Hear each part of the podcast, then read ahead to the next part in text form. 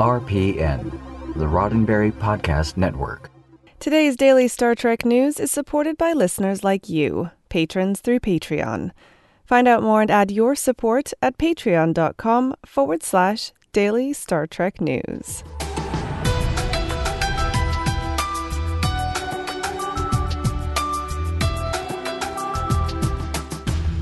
Hello and welcome to your daily Star Trek news from the Roddenberry Podcast Network. I'm Allison Pitt, and today is Friday, September 20th, 2019. On today's show, Marina Sirtis, out of context, says she feels like one of President Trump's mistresses. Kate Mulgrew reflects on 25 years since starting her stint on Voyager, and the little convention that could, CaperCon, gets a new headliner in the form of Robert Picardo. All this plus the answer to Tuesday's trivia question and your weekend staying in playlist coming up next. It's no secret that the Rikers will play a part in the CBS All Access series Star Trek Picard. Marina Sirtis, TNG's counselor Troi, and Commander Riker's Imzadi spoke recently with Alberta, Canada's Edmonton Journal about her time on the Picard set. The actress says it seemed like old times, which is good, since old times are all she was allowed to talk about. I signed an NDA that was about four pages long, said Sirtis, adding, These days you need to sign an NDA sometimes before you go in to audition. It's amazing. I swear to God, I've signed so many NDAs, I feel like one of Trump's mistresses. So, no Picard spoilers, though her comments about her fellow Star Trek veterans were all good things.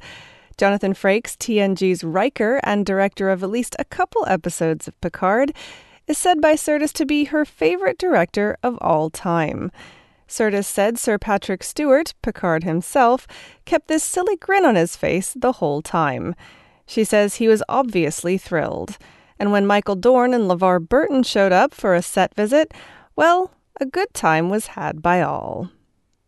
Sirtis also talked about the play she just wrapped in London's West End, a couple of projects on the horizon, and the sense of inclusion found in fantasy and science fiction.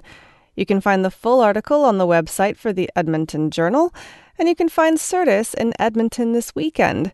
She'll be appearing today through Sunday at Edmonton Expo. Yesterday, September 19th, marked the 25th anniversary of Kate Mulgrew filming her first scenes as Captain Janeway, and she reflected on the event on Twitter. TrekNews.net first posted a tribute to Star Trek's first female captain with an animated GIF and a caption that read, 25 years ago today, September 19th, 1994, Kate Mulgrew filmed her first scenes as Captain Kathryn Janeway on the set of Star Trek Voyager. The series would premiere the following January on UPN. Mulgrew retweeted their message and added, 25 years ago today, I walked onto the bridge and my life changed utterly. A singularly privileged and extraordinary journey on that intrepid vessel with my beloved crew. How lucky I have been. It's unclear whether Mulgrew intended to make a pun over the fact that Voyager was an Intrepid class starship. Congratulations to Kate Mulgrew and the whole cast of Voyager. The 25th anniversary of the premiere of the first episode will be on January 16th, 2020. More news and your weekend podcast playlist in just a moment, but first, a word from me. Daily Star Trek News is now on Facebook. I'm continually making improvements to the show in order for you to get the most out of it possible. I know a lot of you get your news from Facebook, so hopefully this will make it even easier to listen to, read, and share daily Star Trek news. You'll probably notice that the content is mostly automated, and that is by design. So whether you follow me on Twitter, Instagram, or now Facebook, you can be sure you'll never miss a story. So today, would you do me a huge favor? Go and look me up on facebook.com forward slash daily trek news and give the page a like. Comment on the stories and share them with your friends. That's just one more way that you can support what I do here on Daily Star Trek News. Once again, that's facebook.com forward slash daily trek news.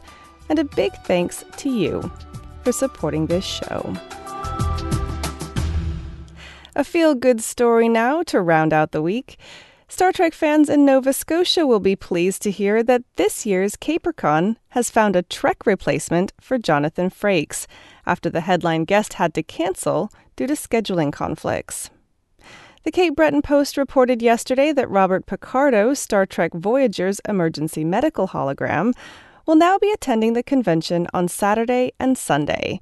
Krista Davis, Director of Guest Coordination for CaperCon, said of Picardo, We're very excited and honored to have such an accomplished actor coming this year. Other guests at the convention include Emma Caulfield from Buffy the Vampire Slayer and several other guests from the sci fi world who are based near or are from Nova Scotia. Ed Brisson is a comic book writer from Halifax, podcaster Jordan Bonaparte is from Sydney, and sci fi and fantasy author Sherry D. Ramsey is from Cape Breton. CaperCon is on today through Sunday at Centre 200 in Sydney, Nova Scotia. Now it's time to get you set up for the weekend with the latest podcasts from across the Roddenberry Podcast Network. On Mission Log this week, Miles O'Brien is unstuck in time. He keeps traveling a few hours into the future, where he sees dead people, mostly him. Can he stop himself from dying? Stop Deep Space Nine from exploding? Stop himself from dying? And stop himself from dying? Find out when Visionary goes into the mission log. And on Mission Log Live, wondering how to make the holodeck real? Otoy founder Jules Urbach joins John and Ken to talk augmented reality, virtual reality, and yes, Star Trek. He's a Roddenberry family friend and interviewed Gene in the 80s. Jules Urbach, and all of the realities on this week's Mission Log Live. On Women at Warp, recorded live at Respect Women's Podcast Festival in Philadelphia, Pennsylvania, and inspired by the Warrior Women panel from STLV. Kennedy, Annika, and Sue discuss what it means for a character to be strong in the Star Trek universe and the many different ways that strength can be expressed.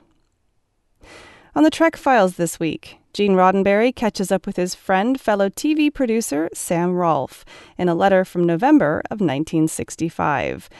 In it, Gene talks about the promise of a few pilots he's done, such as The Long Hunt of April Savage, Police Story, and Star Trek, which could make it to NBC's schedule the next fall. There's also mention of some Doc Savage slash Ocean's Eleven hybrid show Bruce Geller is producing for Desilu. He hasn't read it, but the buzz is good. On Shabam, it's episode 7 of season 1, the food episode. If you want to know where pizza comes from, this is your episode. Also, the kids find out what happened to the city while they were hunkered down at the house. And finally, on Priority One, the team are catching you up on the biggest news of the week and the latest in Star Trek gaming. Head over to podcasts.roddenberry.com for all of these shows in one convenient place. And now you've waited all this time, so what is the answer to this week's Trek trivia? On Tuesday, I asked you, the first time we meet number one on Star Trek Discovery, she orders french fries and a cheeseburger from the food synthesizer in the mess hall. But what kind of sauce does she order on her burger? The answer? habanero sauce. For more Trek trivia, tune in next Tuesday. Well, that's it for today's daily Star Trek news from the Roddenberry Podcast Network. For more great Star Trek podcasts, be sure to check out podcasts.roddenberry.com. This show is supported by people like you, patrons through Patreon. Find out more and add your support at patreon.com forward slash daily Star Trek news. If you'd like to get in touch with me, just shoot me an email at info at dailystartreknews.com or find the show on Twitter, Instagram, and now Facebook at Daily Trek News. I'm back on Monday with more of the Star Trek news you need to know. I'm Allison Pitt. Have a wonderful weekend and live long and prosper. Podcast.roddenberry.com, the Roddenberry Podcast Network.